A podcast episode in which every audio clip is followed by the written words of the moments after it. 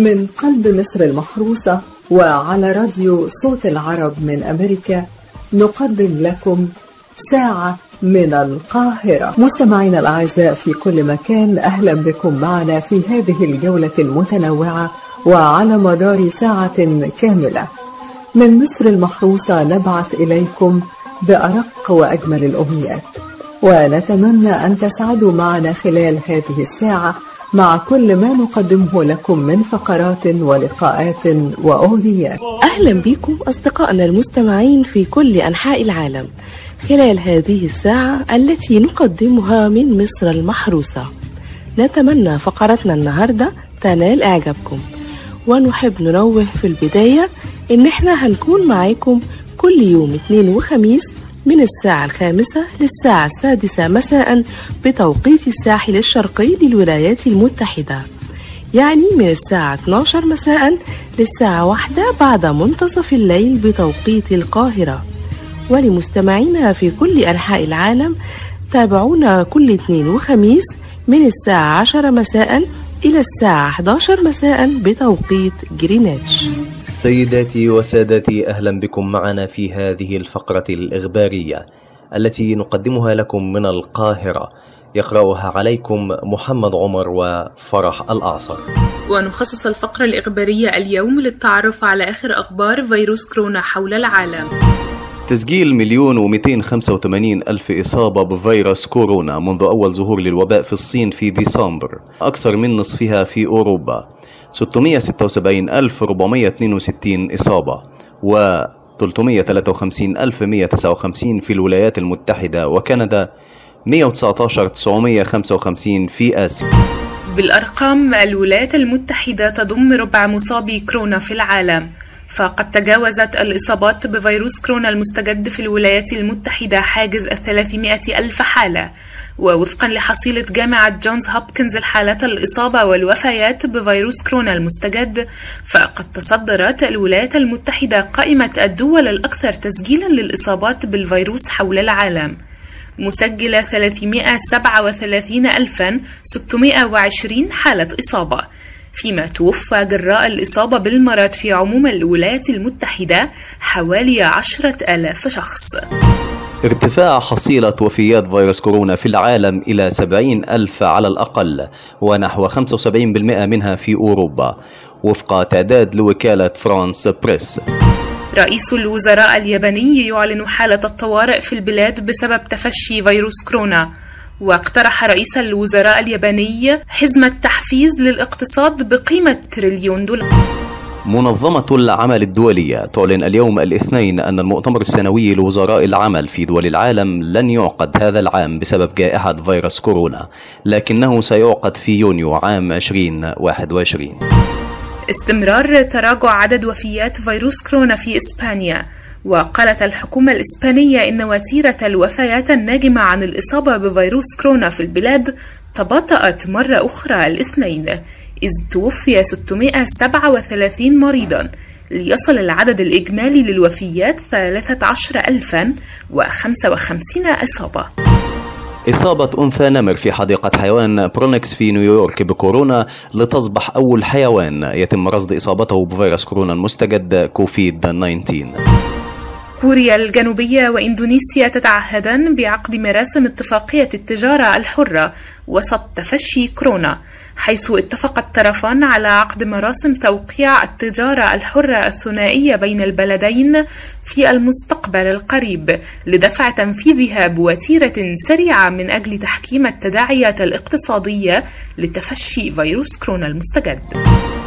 الصين تعلن عن إصابة 39 حالة جديدة بفيروس كورونا يوم الأحد كلها باستثناء حالة واحدة واردة من الخارج. وقالت لجنة الصحة الوطنية في بيان اليوم الاثنين إنه تم التعرف على 78 حالة جديدة لم تظهر عليها أعراض بنهاية يوم الأحد مقابل 47 حالة يوم السبت. وأظهرت البيانات الجديدة تسجيل حالة وفاة واحدة في الخامس من إبريل. الحكومة الكورية تخصص مساعدة طارئة بقيمة 200 ألف دولار أمريكي لدعم جهود مصر في مكافحة كورونا وسوف يتم التنسيق بشأن هذه المساعدة مع الجانب المصري. وزارة الصحة السعودية إجمالي مصابي كورونا في المملكة وصل إلى 2523 مع 551 حالة تعافي و38 حالة وفاة. الرئيس المصري عبد الفتاح السيسي يتفقد بعض نماذج التجهيزات والمعدات المطورة من قبل القوات المسلحة لمكافحة فيروس كورونا. وذلك في إطار دعم القوات المسلحة للقطاع المدني بالدولة لمكافحة انتشار الفيروس المستجد. وزارة الصحة المصرية تعلن عن تسجيل 103 حالات إصابة جديدة بفيروس كورونا وسبع حالات وفاة جديدة في آخر إحصاء لحصيلة المصابين والمتوفيين بالمرض مساء أمس الأحد. الإمارات ترسل طائرة مساعدات تحمل نحو عشرة أطنان من المستلزمات الطبية والوقائية إلى إيطاليا لدعمها في مواجهة فيروس كورونا المستجد والمعروف بكوفيد 19 على ما أفادت وكالة أنباء الإمارات الاثنين. وزارة الداخلية في إقليم كردستان العراق تمدد حظر التجول الشامل حتى إشعار آخر. المغرب يعلن تسجيل 92 إصابة جديدة بفيروس كورونا ليرتفع إجمالي الإصابات إلى 1113 وزارة الأوقاف في غزة تمديد إغلاق المساجد أسبوعين إضافيين بسبب استمرار مخاطر وباء كورونا. الصحة العالمية تجدد تأكيدها أن اليمن لا يزال خاليا من كورونا وأكد مسؤول بالمنظمة أن اليمن هو البلد الوحيد في إقليم الشرق الأوسط الذي لم يسجل أي حالة إصابات حتى صباح اليوم. وبهذا الخبر نكون قد وصلنا إلى نهاية فقرتنا الإخبارية اليوم. قرأها عليكم محمد عمر وفرح الأعصر في الفترة الأخيرة وخلال أزمة فيروس كورونا اللي إحنا عايشينها دلوقتي طلعت كمية إشاعات وحوارات كتيرة جدا وكلها سلبية بدرجة مبالغ فيها. وكلها بتقول خلاص هنموت ودي نهاية العالم وكلام شبه كده كتير. محبط. خلانا بقى عندنا وسواس من كل حاجة حوالينا. وده طبعا بفضل الإشاعات السلبية اللي بنسمعها وبنقراها كل يوم. حابة أقول لكل اللي بيطلعوا الكلام ده اتقوا الله. إحنا مش ناقصين. يعني مش كفاية إن يومنا تحول 180 درجة وأشغالنا المتعطلة والقلق اللي مسيطر علينا كمان بتبث الرعب والخوف في نفوس الناس. طب ليه؟ ولمصلحة مين؟ حرام عليكم. يا جماعة ما تتأثروش بالكلام السلبي اللي بتسمعوه وبتقروه من أي حد. مش أي حد يقول لنا حاجة نصدقها. ولأن الحالة النفسية مهمة جدا في اجتياز المرحلة دي لازم نكون هاديين لأقصى درجة عشان نقدر نحافظ على نفسنا وأهلنا بشكل سليم. ونقبل بالإجراءات الوقائية بصدر رحب ونقضي الفترة دي في البيت على أمل إن الغمة دي تنزاح. وحسن الظن بالله إن شهر رمضان الكريم يهل علينا وإحنا بصحتنا. وببركة الشهر الكريم نرجع ونمارس الطقوس الجميلة اللي اتعودنا عليها فيه. اقعدوا في بيوتكم. نظفوا وطهروا باستمرار. وما تصدقوش أي كلام ملوش مصدر وخلي دايما عندكم حسن ظن بالله. دمتم بخير وصحة. دعاء حسن. من قلب مصر المحروسة وعلى راديو صوت العرب من أمريكا ساعة من القاهرة. ودلوقتي جاء ميعادنا مع الفقرة الدينية. مستمعينا الأعزاء يحتفل المسلمون في عدد من الدول العربية ومنها مصر. غدا الثلاثاء بليلة النصف من شعبان. وهي ليلة عظيمة وليلة مباركة فيها الخير الكثير. وقد ورد في ذكر فضلها عدد من الأحاديث يعضد بعضها بعضا ويرفعها إلى درجة الحسن والقوة. ومن الأحاديث الواردة في فضلها حديث علي بن أبي طالب كرم الله وجهه.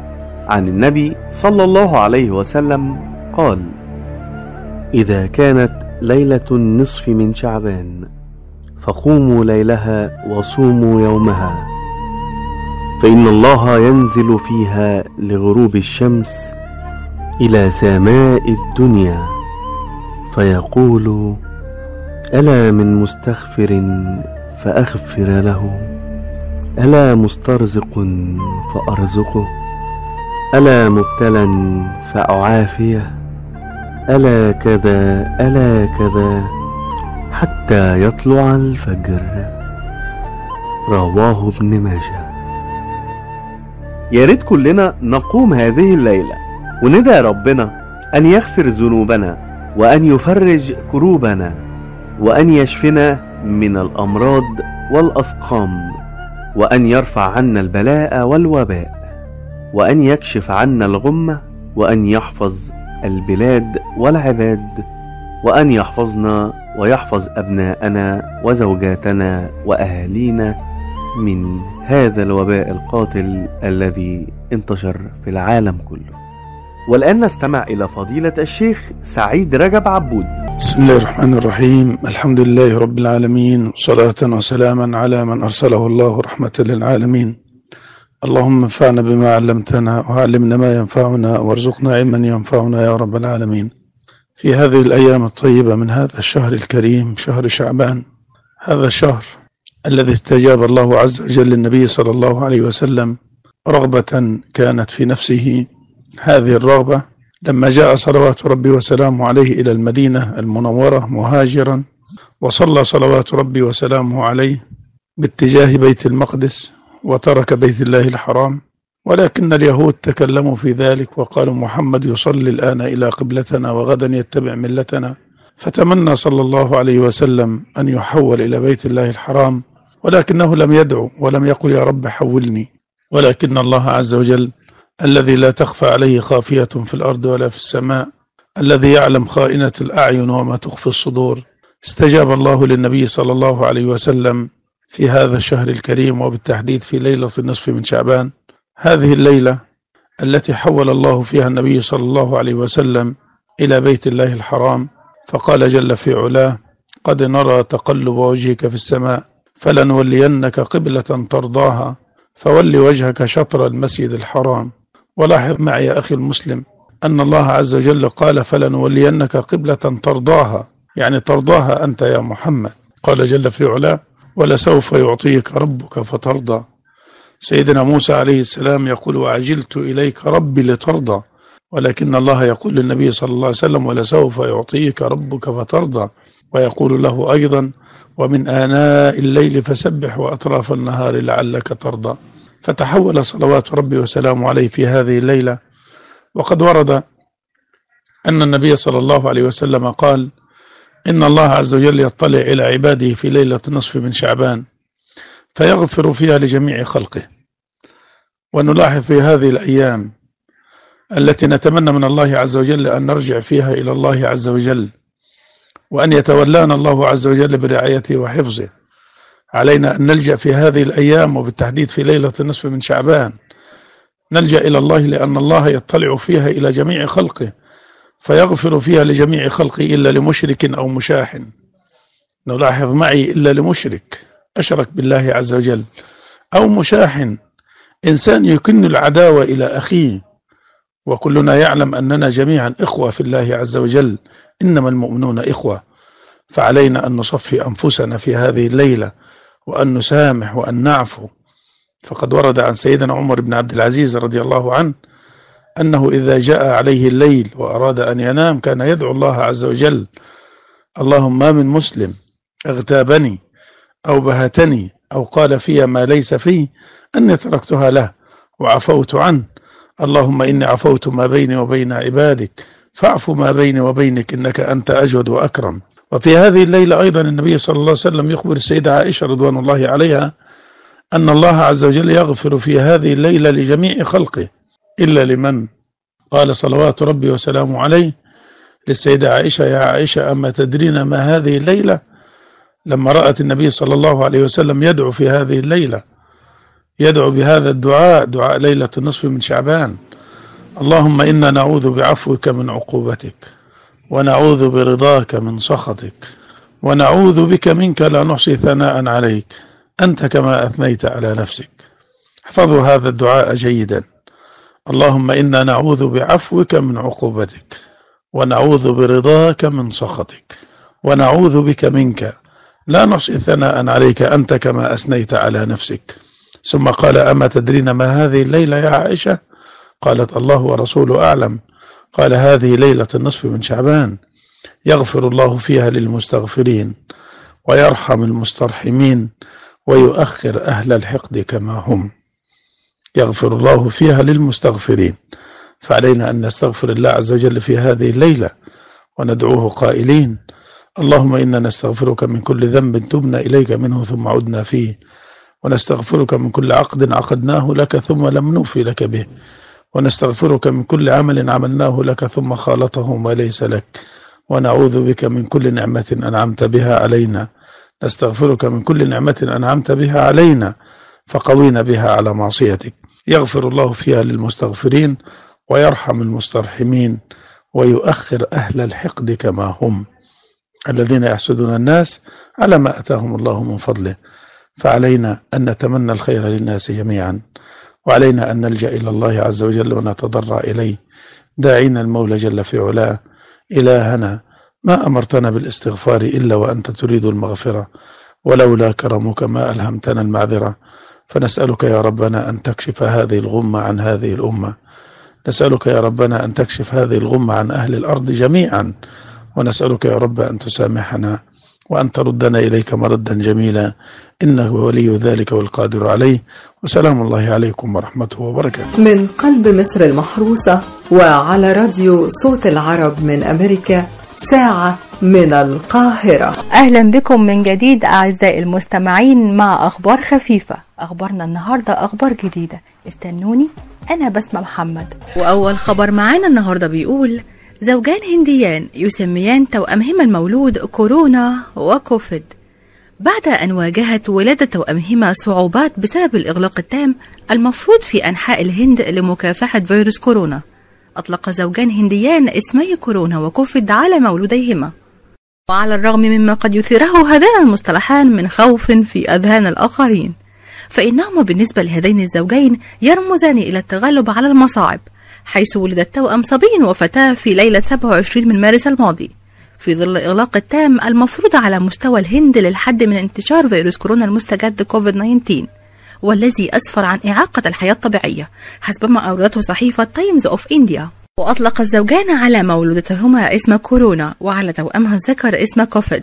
ويقول الأبوان إن الاسمين سيكونان بمثابة تذكير لهما بالمصاعب التي تغلب عليها.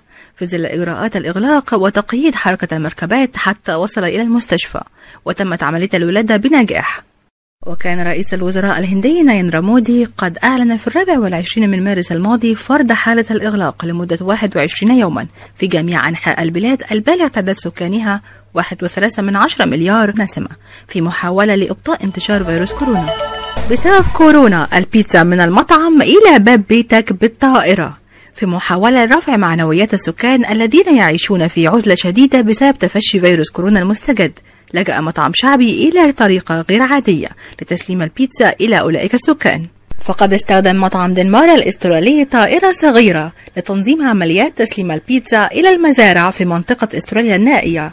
ويأمل دنمارا الذي يوجد على الطريق في الإقليم الشمالي في أستراليا أن تتحول هذه التجربة إلى خدمة توصيل وجبات سريعة أسبوعية إلى تلك المناطق النائية. وقال مدير المطعم ومعد البيتزا أندرسون لوكالة فرانس بريس الجمعة السكان المرسلة لهم البيتزا أحبوها جدا لدرجة أنهم تناولوها على الفطور في صباح اليوم التالي. وفي البداية حاول المطعم إبقاء الخدمة طي الكتمان حتى يتأكد من أن عمليات تسليم الطعام بالطائرات ستعمل. وأوضح أندرسون قائلا لقد وضعنا فرن بيتزا ضخما بشكل سري غير أن الأخبار انتشرت بسرعة وقد ورد للشركة مكالمة من صحفيين في إحدى المحطات الإذاعية يسألون عما إذا كان بإمكانه توصيل طلبية إلى الأستوديو الخاص بهم في بيرث على مسافة أكثر من 3000 كيلومتر. غير أن أندرسون أشار إلى أن هذه المسافة خارج نطاق قدرته قليلا كما أنه وفريقه يخطط في الوقت الحالي لتوصيل طلبيات إلى أماكن تبعد 100 كيلومتر فقط. يشار إلى أنه بموجب القيود والتدابير الاحترازية التي اتخذتها السلطات الأسترالية يجب تلقي الطلبات عند الباب حتى يتمكن السكان من استلامها. وخطرت هذه الفكرة على بال القائمين على المطعم. بعدما تأثر الموسم السياحي بإجراءات الإغلاق وحظر السفر وأدى إلى وقف تدفق النزلاء على المطعم. أراد التحايل على إجراءات كورونا فكاد يموت بردا. عادة ما يشتري سكان المناطق الحدودية الفرنسية مع إسبانيا سجائرهم. من هذا البلد لأنها أرخص. إلا أن أحدهم تاه في جبال البريني بعدما قرر قطع المسافة مشيا للالتفاف على إجراءات العزل. وعثرت كتيبة أعالي الجبال في حرس الحدود الفرنسي في جبال البيرينيه الشرقية في جنوب فرنسا على هذا المواطن المقيم في بربنيان وقد عثرت عليه منهكا ويرتجف من البرد وتائها في مرتفعات بيرتوس وهي بلدة قريبة من الحدود مع إسبانيا. ومن أجل إنقاذه اضطرت السلطات إلى إرسال مروحيات للدفاع المدني وفقا لوكالة فرانس بريس. وقال رجال حرس الحدود انطلق الشاب من بربينيان بالسيارة إلا أنه منع من المرور عند المعبر الحدودي بين فرنسا وأسبانيا. وبعد إنقاذه بالمروحية جرى تغريم الشاب بمبلغ 135 يورو لعدم احترامه إجراءات العزل. التي فرضت بسبب تفشي أزمة فيروس كورونا المستجد. من قلب مصر المحروسة وعلى راديو صوت العرب من أمريكا ساعة من القاهرة. يحيى الفخراني أو محمد يحيى فخراني. هو فنان مصري اتولد في 7 أبريل سنة 1945 في مدينة المنصورة في محافظة الدقهلية في مصر. كان طفل وحيد. بعد الانتهاء من دراسته الثانوية دخل كلية الطب في جامعة عين شمس في القاهرة وفي الفترة دي شارك في فريق التمثيل في الكلية. حصلوا على جائزة أفضل ممثل على مستوى الجامعات المصرية سنة 1971 تخرج وحصل على درجة البكالوريوس في الجراحة. اشتغل لفترة طبيب عام في صندوق الخدمات الطبية في مبنى الإذاعة والتلفزيون. كان ناوي يكمل دراسته ويتخصص في الأمراض النفسية والعصبية ولكن تغلب عليه حبه للتمثيل فترك الطب وبدأ مسيرته الفنية. بدأ يحيى الفخراني مسيرته المهنية سنة 1972 بعد أن ترك العمل في الطب وتوجه إلى المسرح ليبدأ رحلته من هناك. شارك في العديد من المسرحيات من بينها حب وفركشة سنة 74 بكالوريوس في حكم الشعب سنة 78 حضرات السادة العيال سنة 88 ومسرحية ليلة من ألف ليلة سنة 2015 كانت بدايته في التلفزيون لما شارك في مسلسل أيام المرح مع الممثل القدير عبد المنعم مدبولي. وده كان سنة 1972 في السنوات اللي بعد كده شارك في العديد من المسلسلات منها الرجل والدخان هروب والجريمة. كما كانت بدايته في السينما سنة 1977 في فيلم آه يا ليل يا زمن مع كبار الشاشة رشدي أباظة وسمير غانم. سنة 1979 لمع نجمه وأصبح معروفا للجماهير من خلال مشاركته في المسلسل الاجتماعي أبنائي الأعزاء شكرا. حيث لعب دور الابن الكبير رأفت وفي نفس العام شارك في مسلسلين آخرين هما طيور بلا أجنحة وسفينة العجائب. سنة 1981 لعب دور عبد الحميد إلى جانب الممثلة فردوس عبد الحميد في المسلسل الدرامي صيام صيام. وفي العام التالي شارك في ثلاث أفلام هي رحلة الشقاء والحب ودعوة خاصة جدا مع الفنان العظيم فريد شوقي ودور البطولة في فيلم الغيرة القاتلة. في الثمانينات قدم يحيى الفخراني الكثير من الأعمال السينمائية التي نالت إعجاب الجماهير وحصل على جائزة أفضل ممثل من مهرجان قرطاج الدولي عن فيلم خرج ولم يعد اللي كان في عام 1984 ولعب فيه دور البطولة مع ليلى علوي وفريد شوقي. كمان حصل على جائزة المركز الكاثوليكي عن فيلم عودة مواطن سنة 86 في الفترة ما بين سنة 1987 و 1992 شارك في أجزاء المسلسل الدرامي الشهير ليالي الحلمية ولعب دور الشخص الأرستقراطي سليم باشا البدري وكان دوره رئيسي في الأجزاء الأربعة الأولى ولكنه أصبح ضيف شرف في الجزء الخامس. في التسعينات لعب دور البطولة في العديد من المسلسلات التلفزيونية أهمها ألف ليلة وليلة نصف ربيع الآخر وشخصية عبد المتعال محجوب في مسلسل لا ومسلسل زيزينيا بجزئيه الأول والثاني كما حصل على جائزة الدولة التشجيعية في الفنون من المجلس الأعلى للثقافة سنة 1993 كمان لعب دور البطولة في عدة أفلام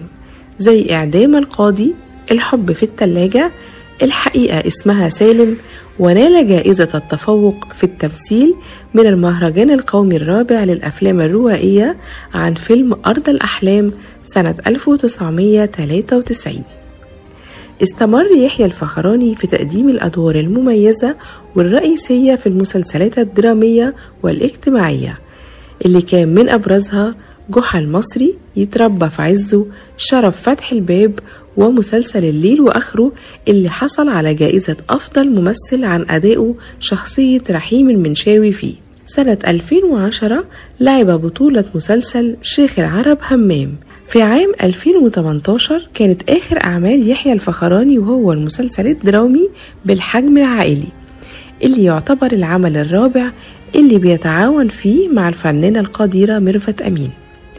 بالإضافة لكل ده فقد قدم عدة مسلسلات إذاعية منها هيام وفارس الأحلام عام 1986 الحوت والكتكوت عام 1998 وأحلام شهرزاد في 2015 كمان كان لديه عدة تجارب في الأداء الصوتي للأفلام الكرتونية.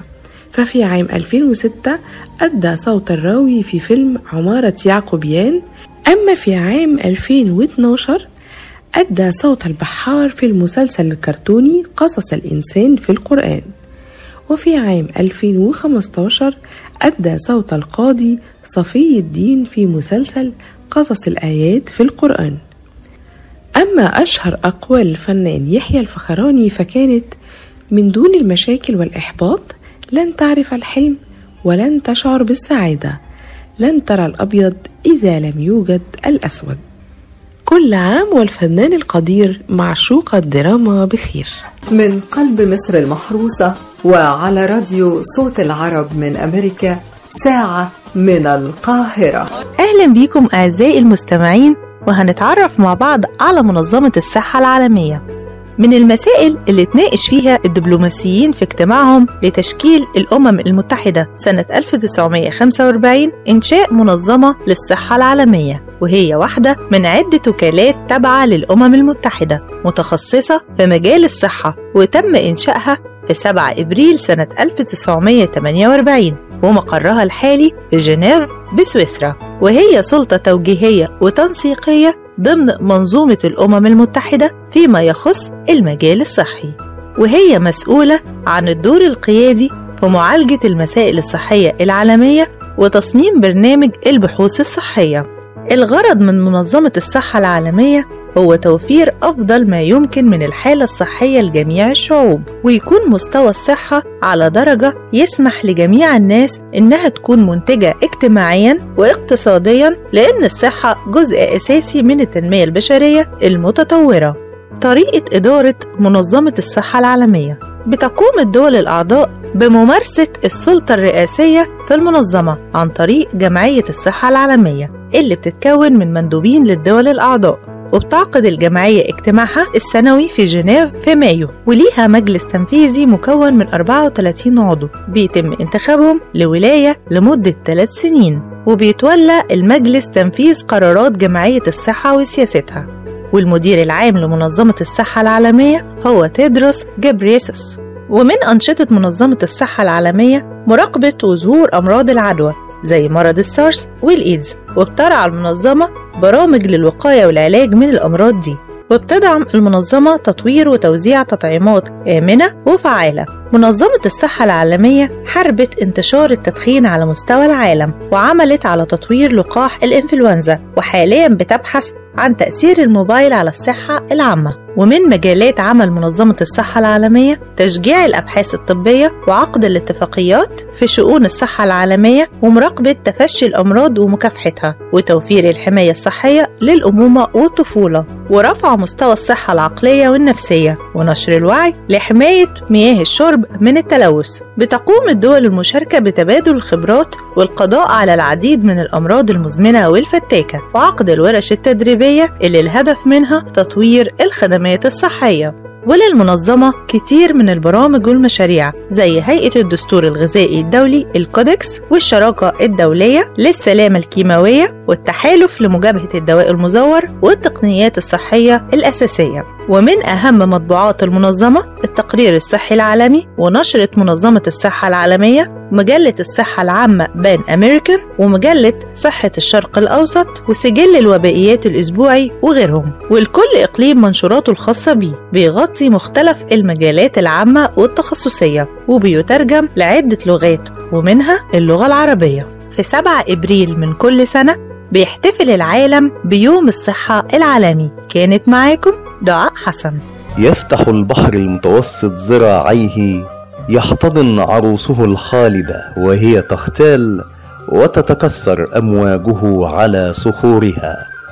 الدنيا كلها تشهد على ذلك العرس الذي عقده التاريخ منذ نحو 2330 عام. عرسا مهيبا معطرا بعبق التاريخ. ينعقد فخره بلواء الاسكندر الأكبر. أهلا ومرحبا بكم أعزائي المستمعين في فقرة جديدة من حكاية أثر.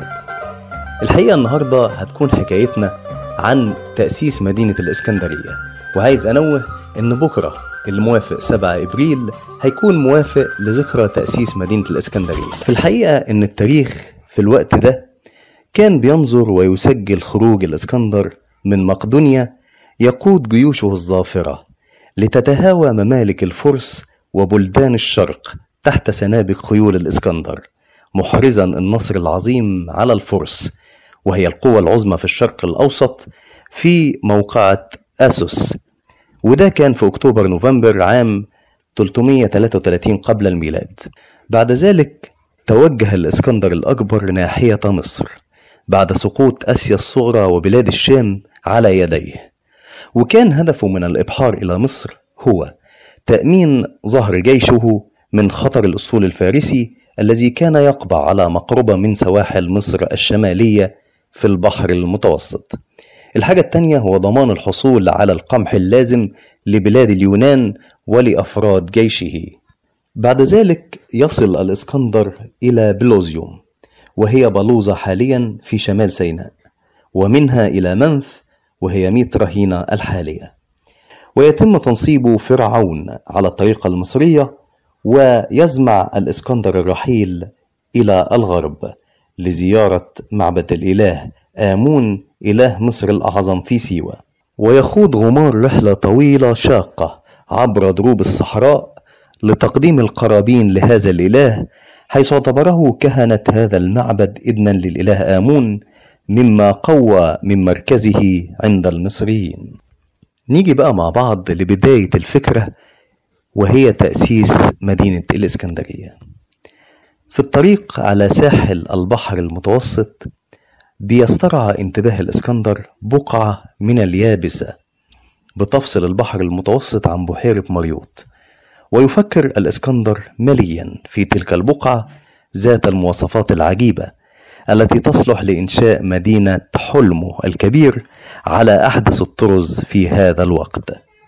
وطبعا هناك عدة أسباب دفعت الإسكندر للتفكير لتأسيس مدينة الإسكندرية في هذه البقعة وهي إمكانية وصول مياه الشرب العذبة من النيل عن طريق الفرع الكانوبي. تاني سبب وجود جزيرة صغيرة في مواجهة تلك البقعة لا تبعد عنها أكثر من ميل واحد مما يمكن وصولهما معا.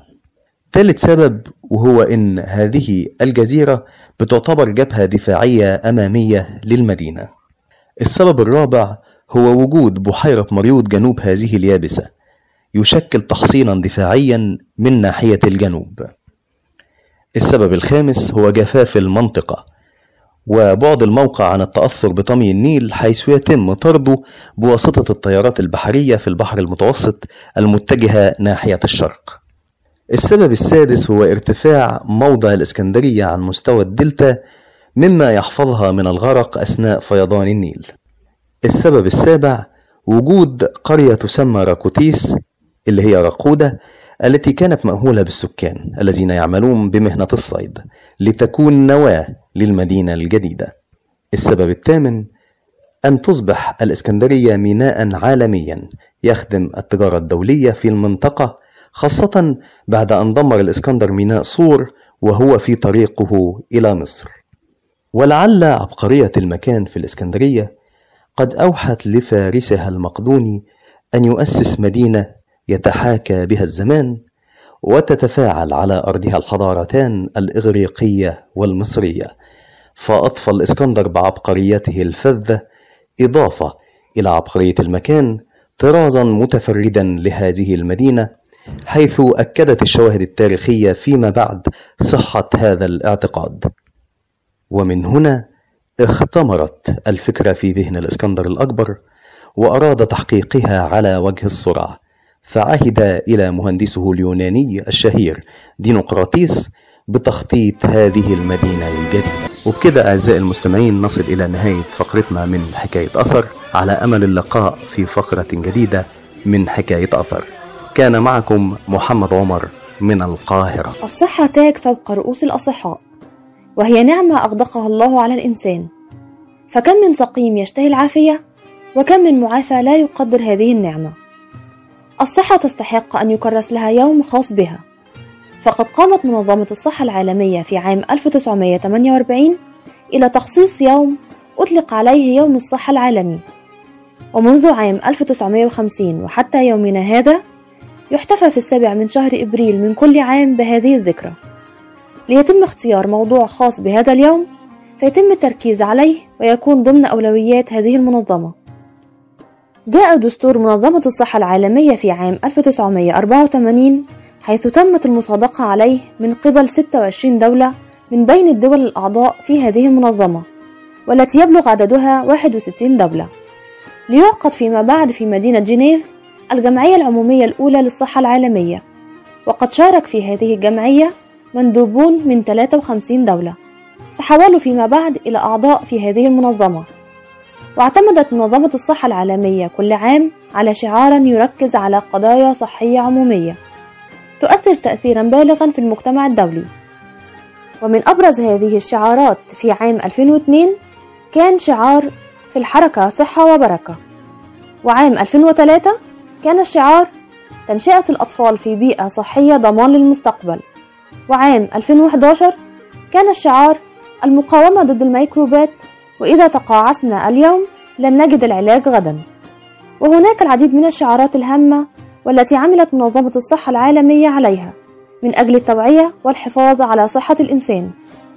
وشعار يوم الصحة العالمي لهذا العام 2020 هو دعم كادر التمريض وسيسلط يوم الصحة العالمي الضوء على الحالة الراهنة للتمريض في شتى أنحاء العالم.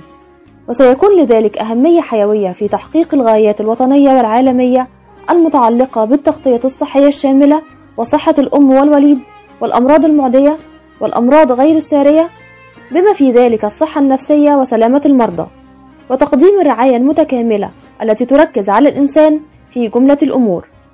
ونحن ندعوكم إلى تقديم الدعم في يوم الصحة العالمي لضمان القوى العاملة في التمريض تتمتع بالقوة اللازمة لحصول الجميع في كل مكان على الرعاية الصحية التي يحتاجون إليها خاصة في ظروف انتشار وباء فيروس كورونا في العالم أجمع. مع تمنياتي لكم جميعا بدوام الصحة والعافية.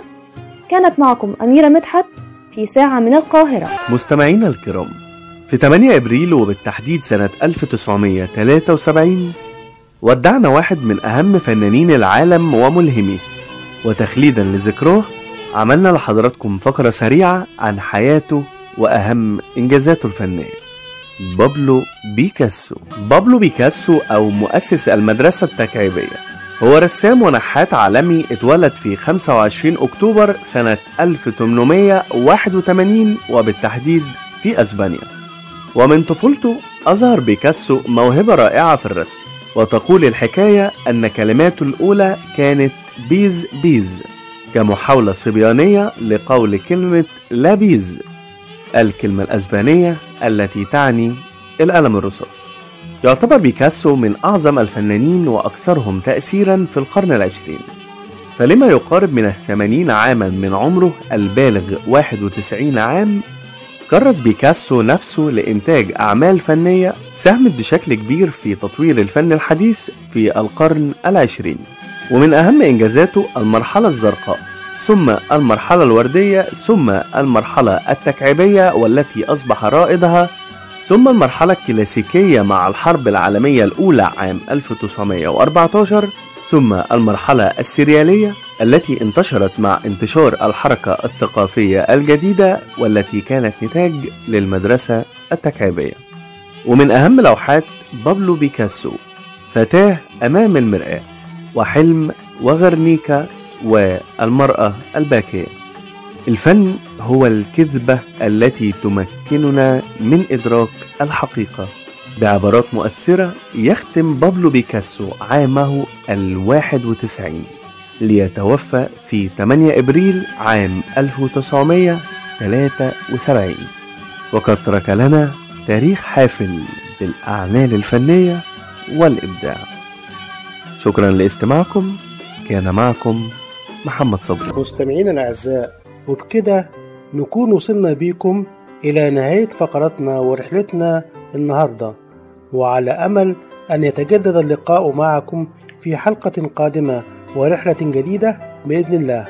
ومن هنا من قلب القاهرة نرسل لكم بأرق أمنياتنا الطيبة بقضاء أجمل الأوقات. مع تحيات فريق عمل ساعة من القاهرة محمد عمر محمد صبري صوفيا حاتم دعاء حسن بسمة محمد شموع شكري رنا عصام وأميرة مدحت دويدار وهذه أرق تحياتي كان معكم من القاهرة مجدي فكري.